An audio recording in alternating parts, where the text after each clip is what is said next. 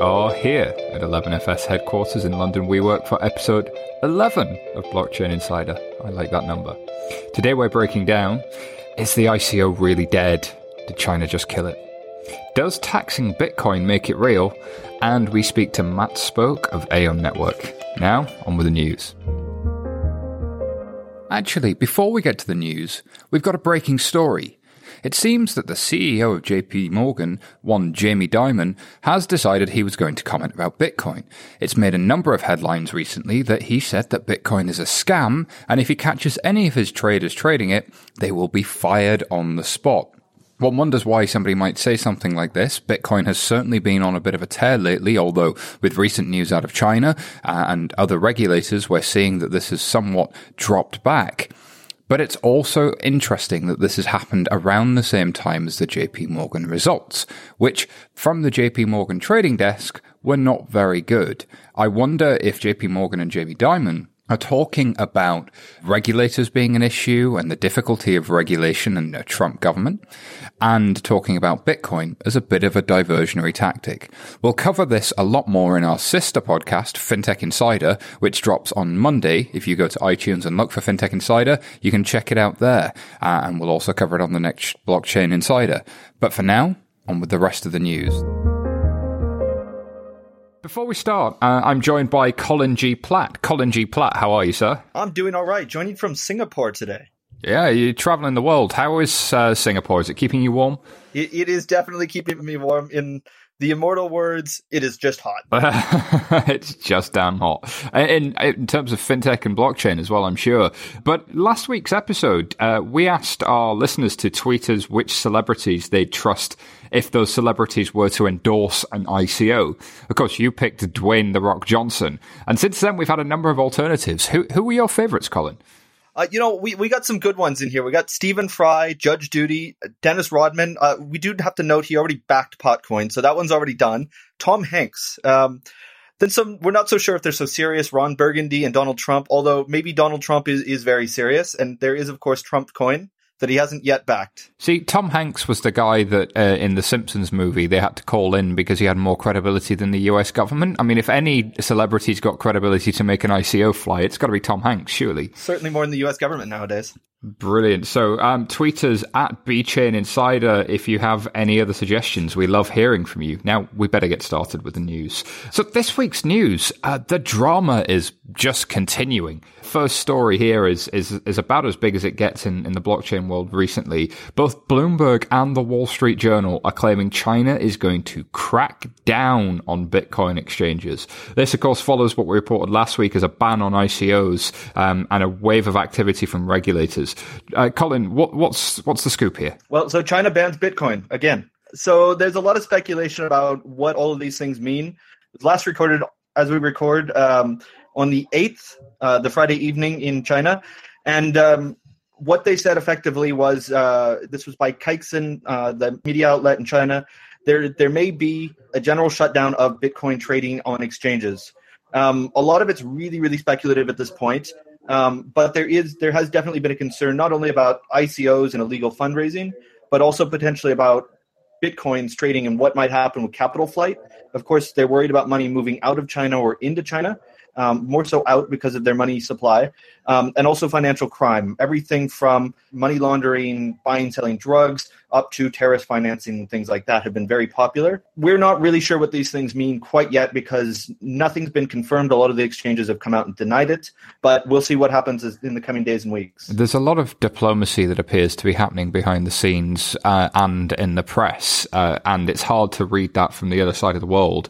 But it certainly sent um, prices spiraling down with Bitcoin, which had hit an all-time high of five thousand uh, dollars, dropped to nearly four thousand dollars, has recovered a little bit to four thousand three 300. Uh, but from a Chinese regulatory perspective, you can see why they wouldn't want capital flight, and you could see why they wouldn't want financial crime. Uh, it just seems to be that the uh, the speculation here uh, has become a bit of an echo chamber in the Bitcoin community. I mean, do do we think that, like you said at the outset, this is banning it again, which actually turns out to be not banning it?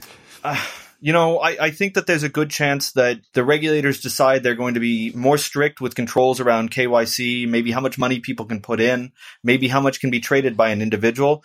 they were very clear in uh, all of these articles that China isn't banning Bitcoin, and the PBOC even came out with a couple of statements. Uh, it's not their intention to ban Bitcoin, but I do think that they want to close the casinos down. Um, and they don't want money running here, there, and everywhere. So, money not running here, there, and everywhere. I mean, preventing people from committing crime with Bitcoin, I think, is a pretty uh, obvious thing for them to want to do. And capital flight, of course, the uh, the renminbi, the the Chinese currency, is, is very tightly controlled. You can't export too much of it uh, from China into other currencies. And Bitcoin, you actually could for a very long time. And when the Chinese uh, regulators came and, and, made that harder to do, the volume of activity on exchanges that was Chinese has dropped and stayed low, according to the uh, CoinDesk uh, State of Blockchain report from Q2 2017. So certainly looks like these regulations have prevented what might have been activity that regulators didn't want to happen from happening. But it does mean that there's still room for legitimate activity there. It just probably says that they may have been right to right to do this. I mean, what what what perception should people be left with from this? Well, I think it's key in here that um, China is still very much an epicenter for a lot of things Bitcoin. The volumes have gone down uh, between Chinese yuan, renminbi, and uh, Bitcoin Part of that was because before the crackdown, Bitcoin exchanges were allowing clients to trade uh, without fees and on significant leverage. Um, the Chinese government did rein that in, but it seems like they want to support this this ecosystem. Um, the big miners still happen to be in the interior of China. A lot of these hardware um, productions for mining comes out of eastern China. It's something that creates jobs and I would imagine tax revenue, so they don't want it gone um, but they do want to have some controls over it, which is not surprising. So it's good to see that there is a general embrace of uh, cryptocurrencies in China by the government, but they definitely don't want the Wild West. Yeah, I just worry about the perception this leaves people in compliance departments in, in different banks. To me, it seems like the, the Chinese are probably making good steps, as you say, to crack down on the right things and encourage good behavior. But how that plays out to uh, a Western audience can be very different. And if you're sitting in the compliance department or, of a large bank, this becomes another reason not to take a risk, to not embrace new technology, to not embrace uh, startups that might be doing interesting things with new business models because they look a lot like risk. Um, and we've seen uh, we've seen a lot of that. I think we we talked a little bit about that on the last show. But but we've seen that they're not the only regulator to make statements on the back of this. There's a story in um, Finance Magnates where the FCA may weigh in on some regulation in the near future. Um, and Coindesk, of course, reporting that the Isle of Man are looking to unveil a friendly framework for token sales. So um, it, it, it's not all stick out there, is it? No, definitely not. And I think this is a really interesting one to note in there for, for our non UK based um, listeners. The Isle of Man, though kind of loosely British, is, is, not controlled by the same regulator. The UK FCA, I think, like China, um, wants to put some kind of regulation in, wants to make sure that people aren't aren't going around using Bitcoin and blockchain to break uh, break rules, but at the same time want to generally stay open to innovation, which is very key to the FCA's mandate. Isle of Man, um, being a much smaller jurisdiction, can go out and say we want to move forward, and they put together a framework to say they want to do that. And we see that shadowed around the world. Switzerland has been uh, very well known as being kind of the home for a lot of these things. Has been very helpful. Singapore, where I'm sitting today, is very much the center of Asia for ICOs. Um, and I think we're going to see more small jurisdictions go that way, while the bigger regulations might be a bit behind that. And I think generally they'll take the FCA's approach in the West of being open to innovation, but uh, not necessarily wanting everything to go uh, as it would under free market conditions. Yeah, there's definitely a desire to encourage innovation, but to encourage it as much as possible to inf- to try and fit within the system and to do sensible things. And I think there has been a bit of an attitude of, from some quarters, not from all, that they're just going to continue regardless, and that it's frustrating that the old world of financial services won't embrace this new world of crypto. Uh, whilst there are many others, of course, that have been uh, very accommodating of of uh, the old world of law and and, uh, financial services. I think these uh, smaller jurisdictions may be on the forefront of where we see that happen. But some larger jurisdictions are doing some interesting things as well, moving from kind of regulators to tax, the taxman. Uh, the taxman here, um, there's a story in Coindesk about US lawmakers seeking a tax exemption for Bitcoin transactions below $600. What's going on there, Colin? Well, let's take a step back on this one. So, um, in the US, Bitcoin transactions are taxed much like property. So, um, in the same way, if you buy or sell a house, um, you have to pay tax on on any gain there, and you can't really offset too much of your losses. Um, I'm, I'm not sure all of the background in taxation, but generally, it, it's not at all the same as as money. If you were to make a uh, transaction in the US in uh, euros or in, in pounds sterling, you wouldn't necessarily need to account for all the money going up and down. Only when you are actually doing that trading for your for your own um, profit making venture. So what they're looking at is for small transactions, less than six hundred dollars, potentially removing that that necessity of claiming your profit and loss on Bitcoin tax. Now, of course, if you hold a lot of Bitcoin for pure investment purposes, you'll still be subject to tax. But this opens up the door for a lot of small merchants who want to allow the buying and selling of goods in Bitcoin to operate without all of these onerous headaches, which should encourage uh, more Bitcoin day to day spending or at least small small amount spending, which I think is a positive thing for the space uh, in the U.S. right now, where that's quite tricky. Yeah, it makes sense that uh, they've brought this in line with what it would be like if you had other foreign currencies as a US citizen from your tax reporting purposes. Um, and Jerry Brito at Coin Center is quoted as saying this is just bringing Bitcoin in, in line with, with a lot of other things and making things easier for people. Uh, and there's uh, certainly I've talked to talked to a number of tax authorities around the world where one of their main inquiries from the Bitcoin space is, "Hey, I would like to report my tax legitimately on my Bitcoin gains. How do I?" Do that? And often they, they actually don't know the answer. So to have this clarity is helpful uh, for, I think, the majority of people who want to uh, trade legitimately and to, to do so within the law, which goes against the grain of what many people assume the crypto community to be about, uh, which, which I think is quite interesting.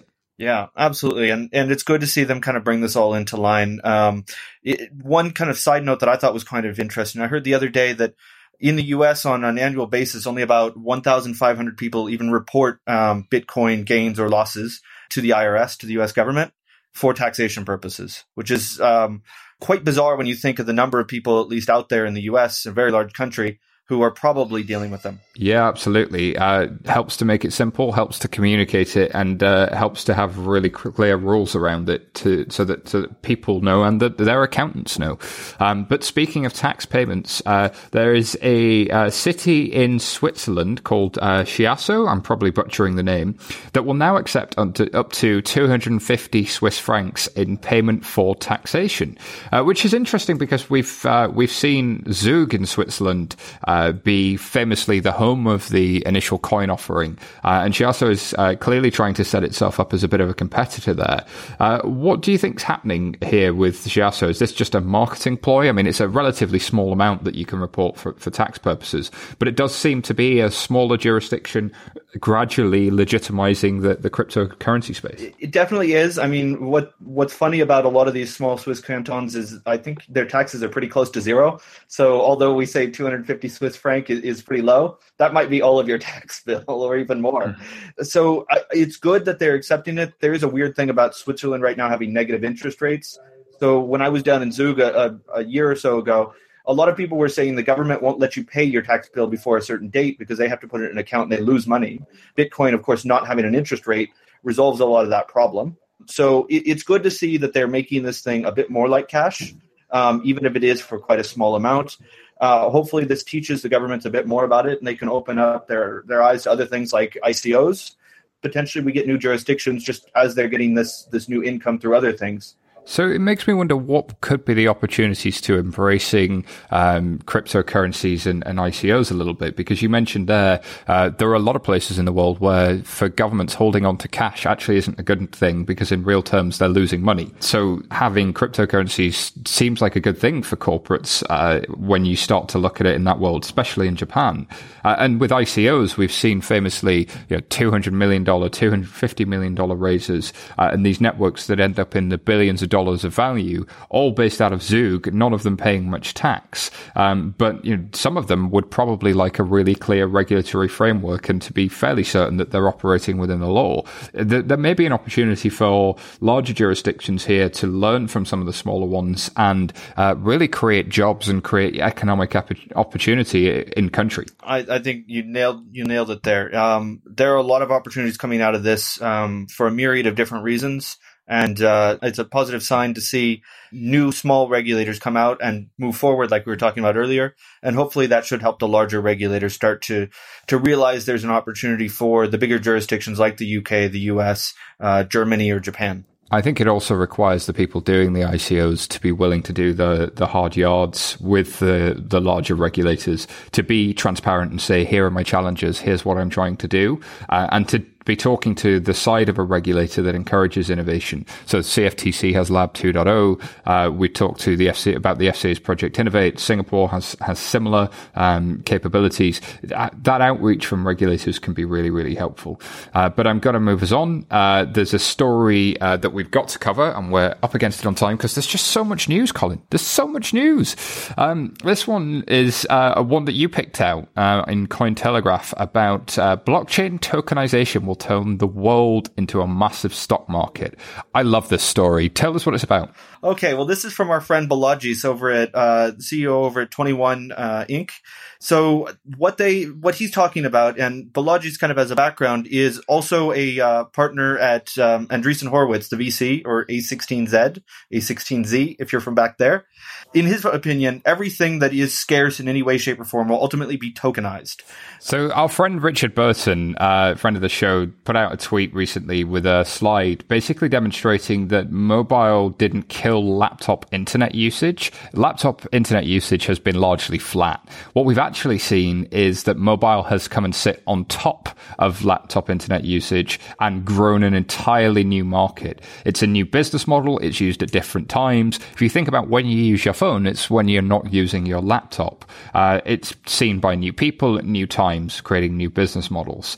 Uh, and maybe he, and I think he was making an interesting comparison here to what we see happening with this tokenization world in which we're creating new business models and new revenue on top of the old world of financial services. And I hear a lot of incumbents say, hey, that market's not very big. It's not worth our attention because they're dealing with big markets, right? I mean, the markets that are the, the world's largest investment banks deal with absolutely dwarf the crypto markets. Um, but the problem with those markets is they're not really growing. And in many cases, regulation is making those markets shrink. Whereas the crypto markets have real potential to grow into many different areas. And if this idea that anything that's scarce can be tokenized, then we create a whole set of new asset classes that can be traded and a whole set of new opportunities that can create growth in financial services. And if it's going to create growth, there's opportunities for entrepreneurs. If there's opportunities for entrepreneurs, why aren't there opportunities for banks and especially the asset manager space? I, I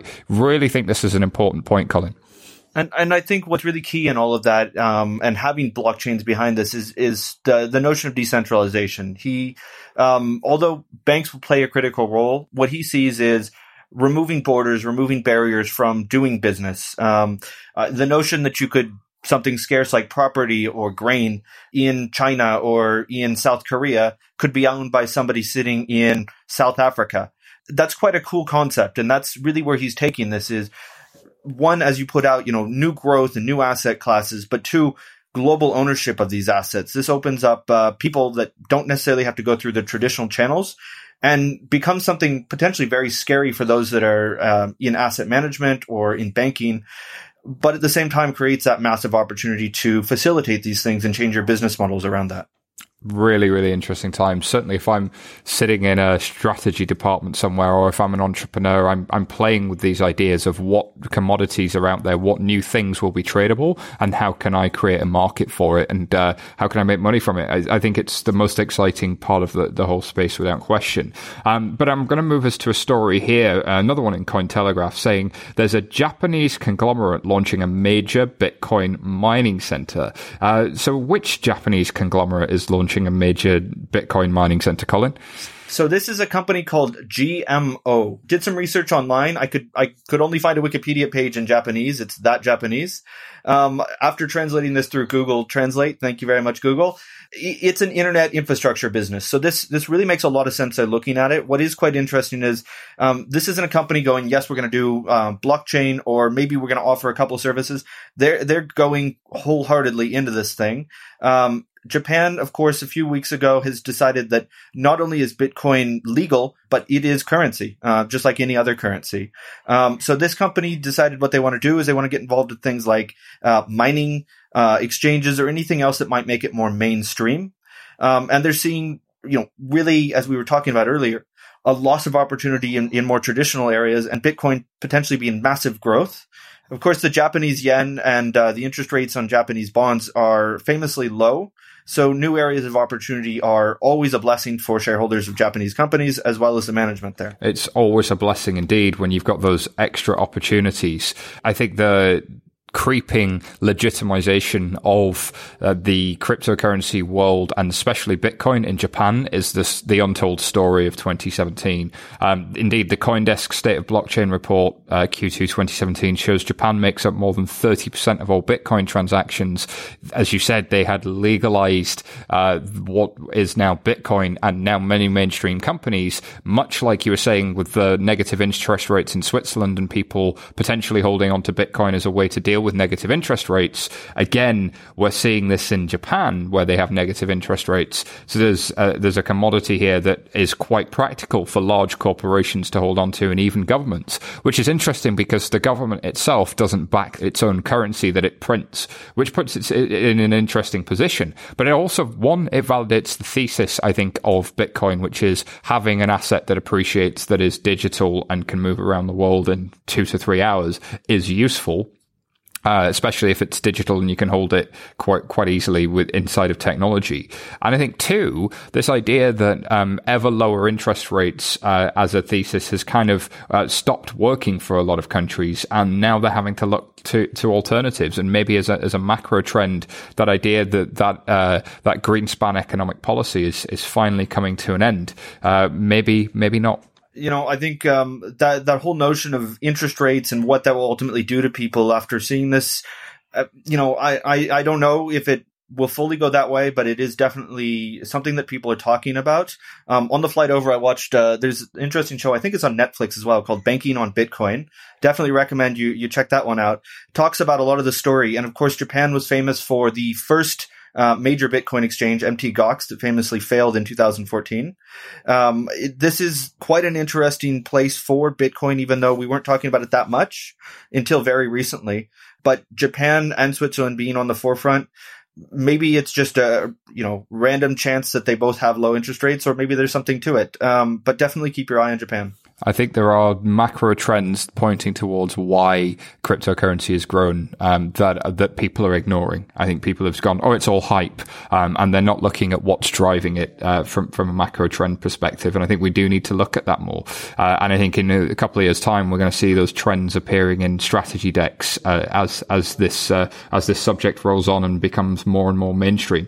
Uh, Colin, uh, that's all for the news so far. Where can people find out more about you? At Colin G Platt on Twitter at Colin G. Platt. Don't forget that Twitter handle ever. And also, don't forget if you disagree with anything we've said, which you probably can and should and would, um, then get in touch. We're on Twitter at BChain Insider. That's the letter B, Chain Insider, to share your thoughts or drop us an email at podcasts at 11fs.com. We want to hear from you. Uh, 11FS, the company that brings you this podcast, are a challenger uh, agency who help banks and financial services providers and even governments achieve a lot more with digital. Uh, next, I'm talking to Matt Spoke from Aion Network.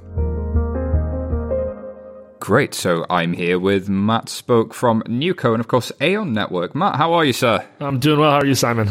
I'm not too bad, my friend. Not too bad. So, uh, tell the audience a little bit about yourself. Obviously, we've known each other a couple of years, but uh, you've come into the blockchain space. You've been doing a few things for a while. How, what's your journey here like? So, I'm based in in Toronto, Canada. We run a company called Nuco. Um, I started in kind of full time in the blockchain space back in early 2014 when I used to work at Deloitte. So the first thing that kind of got me in that you know people in the industry might be familiar with is the work we did at Deloitte called Rubix. I started a team back then focused on the enterprise markets. How could Deloitte be building a technology for for kind of their client base? Uh, eventually, kind of piggybacked off of that with a few of my colleagues. Uh, left the firm to start Nuco in uh, early 2016. So I've been doing this for about a year and a half. Um, still focused on the enterprise market, pretty heavily um, you know engineering focused team that's been building infrastructure solutions for you know groups of large companies, whether they be banks or governments or uh, any any industry. We're pretty low low in the stack. We're um, founding members of the Enterprise Ethereum Alliance, where I sit on on the board. So yeah, that's kind of our, our role in the market today. And, and, so, what led you to kind of getting into where you are now? Because as I understand it, you're looking at doing a token sale, token generation type event, and you've obviously seen some things in the market. You've seen Ethereum come along. Like, what what kind of did you see that made you think what we're building we need, and what is it you're building? Yeah, sure. So Aion is, is our project right now that we're, we're pretty heavily focused on. Um, we've got a pretty unique background as a company because we came from this, the enterprise side of the market. And if, if you remember kind of 2015, 2016, there was a lot of new enterprise companies popping up. You know, the chain.coms, digital asset holdings, um, you know, Hyperledger got created in that time. R3 obviously. And and what was really obvious to us is that there was a there was a demand and appetite among large companies to start investigating this technology and understanding how it could be applied to their businesses. What was less obvious to us was where was the intersection between that and what was happening in the Bitcoin space and the Ethereum space because we were building kind of two different technologies in parallel. We were saying, hey, one is private systems, one is restricted environments, and the other one is you know crypto economics and, and all this kind of great stuff that makes these public networks really meaningful. So you know we we had this annoying role in the middle of this spectrum because we didn't fully buy into the fact that private blockchains were the end all and be all solution. But we also knew that the enterprise's requirements were a little bit too specific to just fit on top of any of the public networks. So Aion was kind of born out of that that observation that there needed to be a balance between these two where, where you could build your own blockchains you could connect these blockchains to each other enterprises could still have the flexibility to decide and design their own rules interoperate with other public infrastructures. The, the challenge of, of scaling across many networks became um, more and more evident as, as especially recently the ICO craze on the Ethereum networks kind of drawn attention to some of the scaling challenges that many of the public networks are facing. Um, so, you know, this is our take at a solution. That makes complete sense. I think it's uh, obvious that big companies have been looking at this blockchain space for quite some time. And as they look at the space, they've kind of uh, noticed that there's a number of problems with the public blockchains like Ethereum and Bitcoin. Um, in the purest sense, they, they don't necessarily work for them. And yeah, you're right, digital asset and, and few others came out as, as kind of a reaction to that. I, I really like this idea that you're playing in that, in that gap between the two. You've not gone, hey, we're just going to do private and we're just going to be closed, like uh, a digital asset, like an R3, and so on, where it's it's really kind of just for the organizations involved, and it's not just open. Uh, it's interesting that now we've seen the Enterprise Ethereum Alliance that's playing in the middle of that Venn diagram, and you're playing in the middle of that Venn diagram, I think, as well, between these public, open, permissionless blockchains that resemble more like the internet and these closed ones that resemble VPNs or private networks the connector between those two. So drill down on that. Why why do I need that connector and, and how does that work and, and how does Aion play into all of that? Yeah, so I mean the, the, the analogy you used is pretty is pretty much the way we look at it as well. There's the, this topology around how networks were built in what you know we kind of commonly call the internet today. The fact that companies have the ability to create private environments, um, VPNs can exist between companies. Um, intranets can exist within an organization or among organizations. All of that is driven by requirements that are very specific by these enterprises. Requirements that that say, uh, you know, there's certain amounts of data or certain types of data we don't want flowing over the free internet, et cetera. So we just we're kind of mimicking that topology to a certain extent, saying if you're a group of banks, you're going to have some pretty stringent uh, regulatory requirements on how your network operates. Um, and it's difficult to to try to imagine how uh, groups like like central banks or or securities regulators are just going to get comfortable with public infrastructures where they have no say in their design or operation. So the way we've looked at it is the network of the future doesn't become a single blockchain. The network of the future becomes many many blockchains that just are seamlessly able to communicate with each other. Uh, but within that kind of network of many blockchains, you can still define your own rules, define your own parameters of governance, etc um, as long as from a user's perspective we can we can kind of scrape away the need for unnecessary intermediaries and make it make a transaction flow look seamless even if it's touching on multiple blockchains underneath the surface. All right but give me a use case there right? So we've seen the public blockchain space become very popular with middle America, middle income uh, people across the West, and indeed China and, and a lot of the East now as well. So, do we find ourselves in a position where that's a use case that needs to come into banking, or is there something in which the these use cases in banking need to go? Like, how, what would I practically use this for?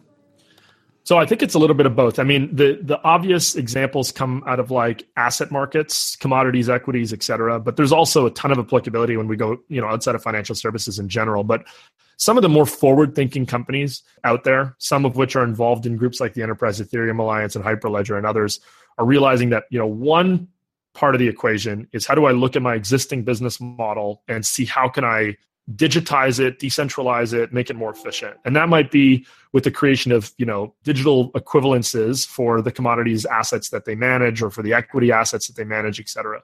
The other part of the equation is looking at this completely net new world of assets. Should I, as a bank or a commodities exchange or a stock exchange, get in the business of crypto? Should I be should I be touching Bitcoin and Ether and and other and all these kind of tokens that are emerging. And you know surprisingly although they might not be talking about it publicly this is where a lot of companies thinking has shifted. They said hey we understand the private blockchain space. We understand that we could probably lead to um, a more efficient transactional process on top of a blockchain among counterparties but that's only half probably not even half you know that's probably 10 to 20% of the the benefit of this technology. The rest is looking at democratizing financial services and access to assets. Um, and and i think all of a sudden you have these companies trying to enter into the crypto space that has been dominated by startups and you know and, and, exchanges that that have emerged only over the course of the last few years. But i think we're going to see these mainstream incumbents j- jumping in. Uh, that's interesting that you see the mainstreaming of the cryptocurrency space that maybe two, three years ago, 2015, 2016, maybe 2014 even, the, the typical reaction was, hey, this Bitcoin stuff is just going to go away. We're going to make sense of the technology.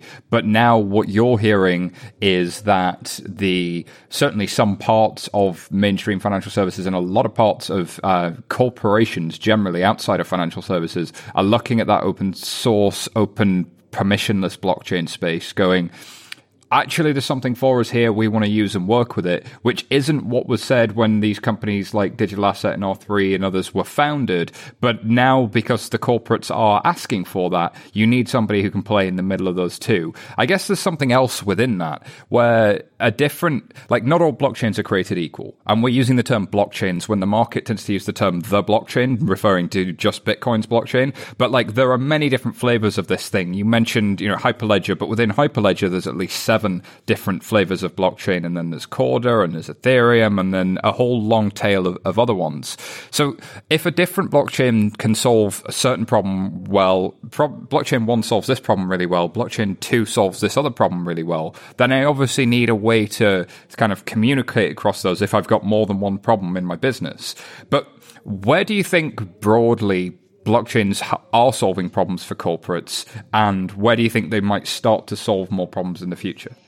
Yeah, so I, I, think that's the exact way to think about it. I mean, blockchains are designed with uh, with different purposes. So you've got new systems getting built. You know, not to call out any, but new systems like IOTA, for example, which has got a very very specific design around around small devices connecting over over a blockchain. You know, that's a an architectural design that leads to certain use cases being you know well suited for it and other use cases being not well suited for it and i think we're going to see an increasing number of these unique design blockchains popping up whether they're for enterprise use or not um, the reality is that most companies you know in different parts of their operation act in different roles. I might be a buyer to some but a seller to others a borrower from some but a lender to others. And all of a sudden i, I, I have to integrate into systems that are built around that role. If i'm part of a supply chain or i'm part of some sort of financial network. Um, and it's a good probability that many companies will have so many various roles that they're going to be participating in many different blockchains as a company based on that role in the in the market. Um, so that's where we've kind of seen more and more interest. When we start building blockchains, you know, today we've got a project that we're working on that, that focuses very heavily on compliance information being shared among banks in Canada. You know, that use case has a blockchain being built for it, and it's pretty well suited for it. Um, but it, but it could be a very different blockchain solution if they're talking about international remittances, because now the, the network of participants and counterparties has changed. So in in that simple example, you've got a bank that will probably have to be on at least two blockchains, if not several. And now they need a mechanism to make sure that they can move transactional uh, values and data across these blockchains. Aion's really looking to kind of fit that gap to say, well, to the extent that I have transactions on one blockchain that might have to trigger a transaction on another, how do I do that without a reliance on an intermediary existing? So I don't want to reintroduce intermediaries, which has kind of been the trend to date in the blockchain space. And there's projects coming up with new solutions on this. But you know, the best example of intermediaries that we've created as part of our decentralization movement is exchanges. Exchanges have, have been created as a result of no connection between blockchains. Therefore, we rely on Poloniex and Coinbase and Kraken and others to kind of play that role. And, and that's only on token exchanges. But when you talk about any type of generic transaction, and you you wanting let's say a healthcare transaction meaning the update of health records or something along those lines triggering an insurance policy verification triggering a payment you know these might be built across three different blockchains with different counterparties and they need we want them to happen seamlessly. We don't want to have to reintroduce intermediaries to kind of move those messages around.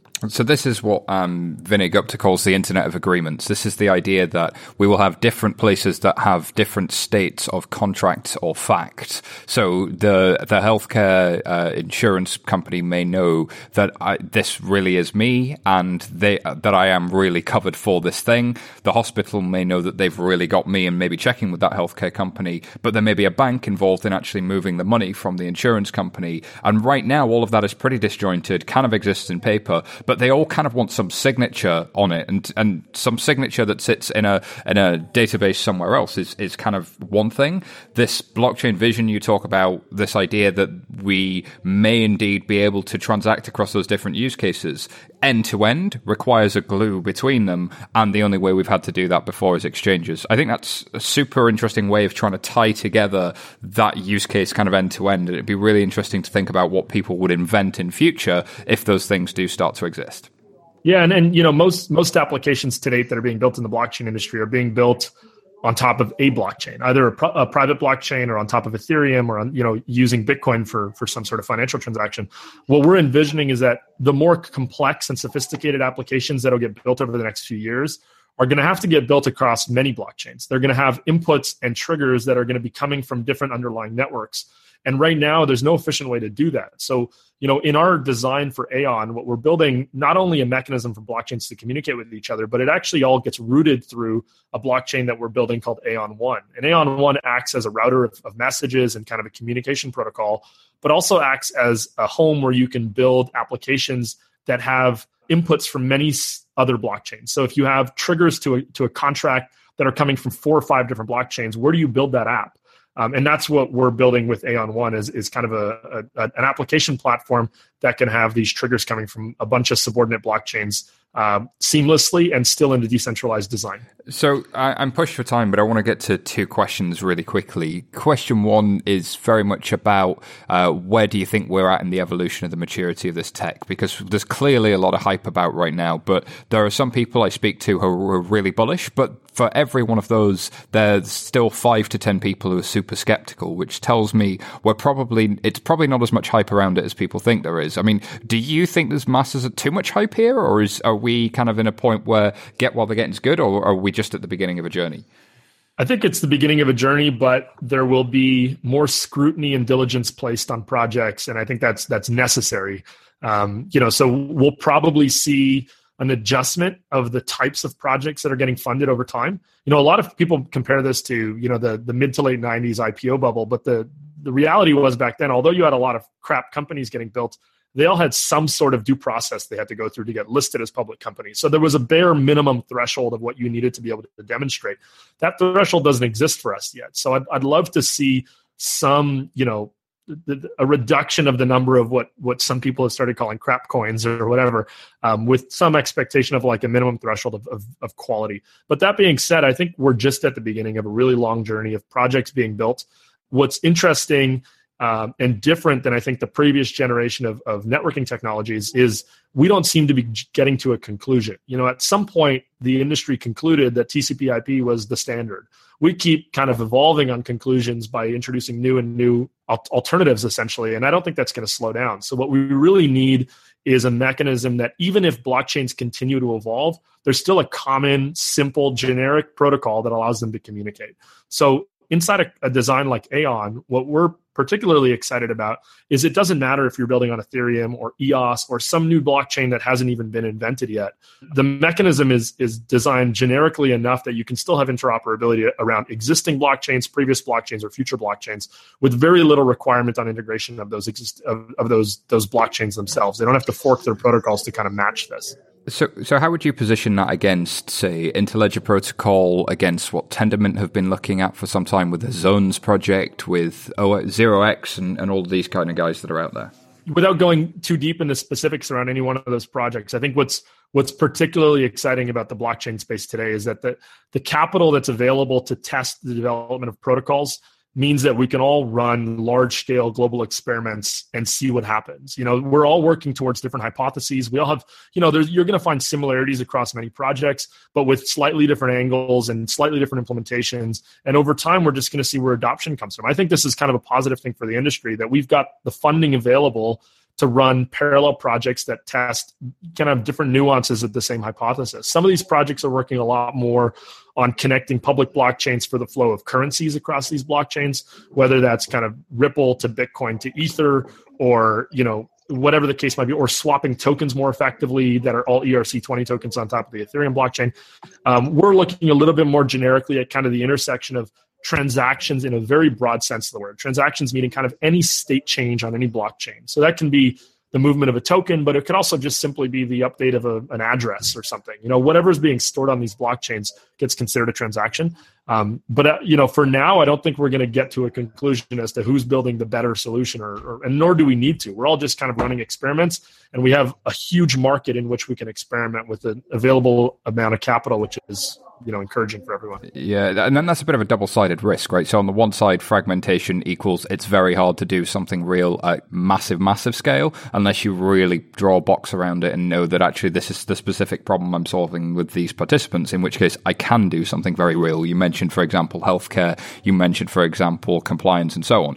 But I do also think the opposite side of that fragmentation is we're go- we're going to look back on this period as one of the most creative uh, in history in terms of de- developing new concepts, and I think think a lot of the skeptics out there might just be missing that. So you are involved in generating tokens, token sales, something along those lines. Uh, tell people a little bit about that. I believe you were recently covered in TechCrunch. You guys are getting all the headlines right now you know we're primarily focused right now on getting um, a first release of our of our protocol kind of up and running. The protocol itself i mean aion's designed and built around the concept of an economic model that incentivizes participation. So uh, there's a system that essentially allows you to connect blockchains to each other connect them through a network we call aion one. Uh, we have we have a concept in our in our white paper that's you know w- well articulated called bridges um, validators of these bridges essentially have a mechanism to be able to earn financial reward for for maintaining these bridges. So underpinning this concept is a, a, a token economic model. Um, this is where we think we have a good opportunity to position this as a solution that enterprises would be comfortable and willing to adopt their first foray into you know the crypto world so to speak uh, especially companies that we've been dealing with that are, you know, the companies that we've all spoken about for a few years as the ones being at risk of disintermediation the way we're positioning this and, and is being well received is the fact that there there are new business models to be created inside these networks. And although you might today be the centralized clearinghouse that might not be needed in five to ten years, you could potentially shift your business model to be a validator of transactions or a maintainer of a bridge or these types of things. So we're we're not talking so much about you know eliminating participants in the economy, but just giving them a set of tools where they can kind of redefine their roles for that to to work, we're building a token. We're building a, a, an economic system that allows people to participate, to build applications, to build bridges, to build new blockchains. The, the Aion token essentially has four functional purposes, many of which you know would not be too dissimilar from other blockchain projects you may have heard of. But um, you know, they're, we're we're just about to do an update to our website where this will be significantly better laid out.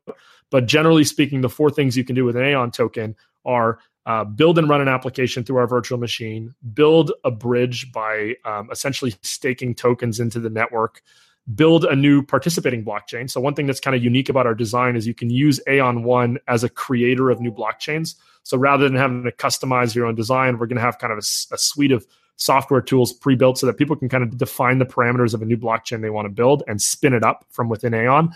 And then fourthly, you can use tokens to participate in the validation process. Um, so those are the purposes of the token. We anticipate that people are going to want to get their hands on those uh, to participate. And what I think is interesting is you have a very clear articulation of the purpose of your token. This is what you use them for.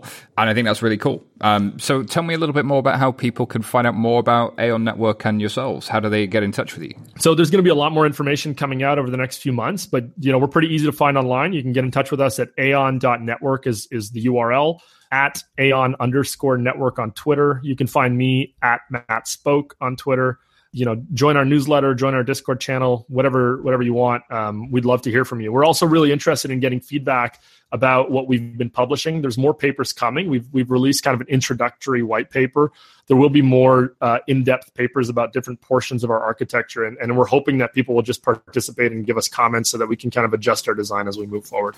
Well uh, thank you very much matt for being on blockchain insider. Yeah thanks so much simon a big thanks to Matt Spoke, and of course, a big thanks to at Colin G. Platt. Uh, please don't forget uh, we are at BChain Insider on Twitter if you want to hear more, and check out 11fs.com if you want to learn more about the team and how we help companies use technologies like blockchain and digital every single day and how we're helping them make it real.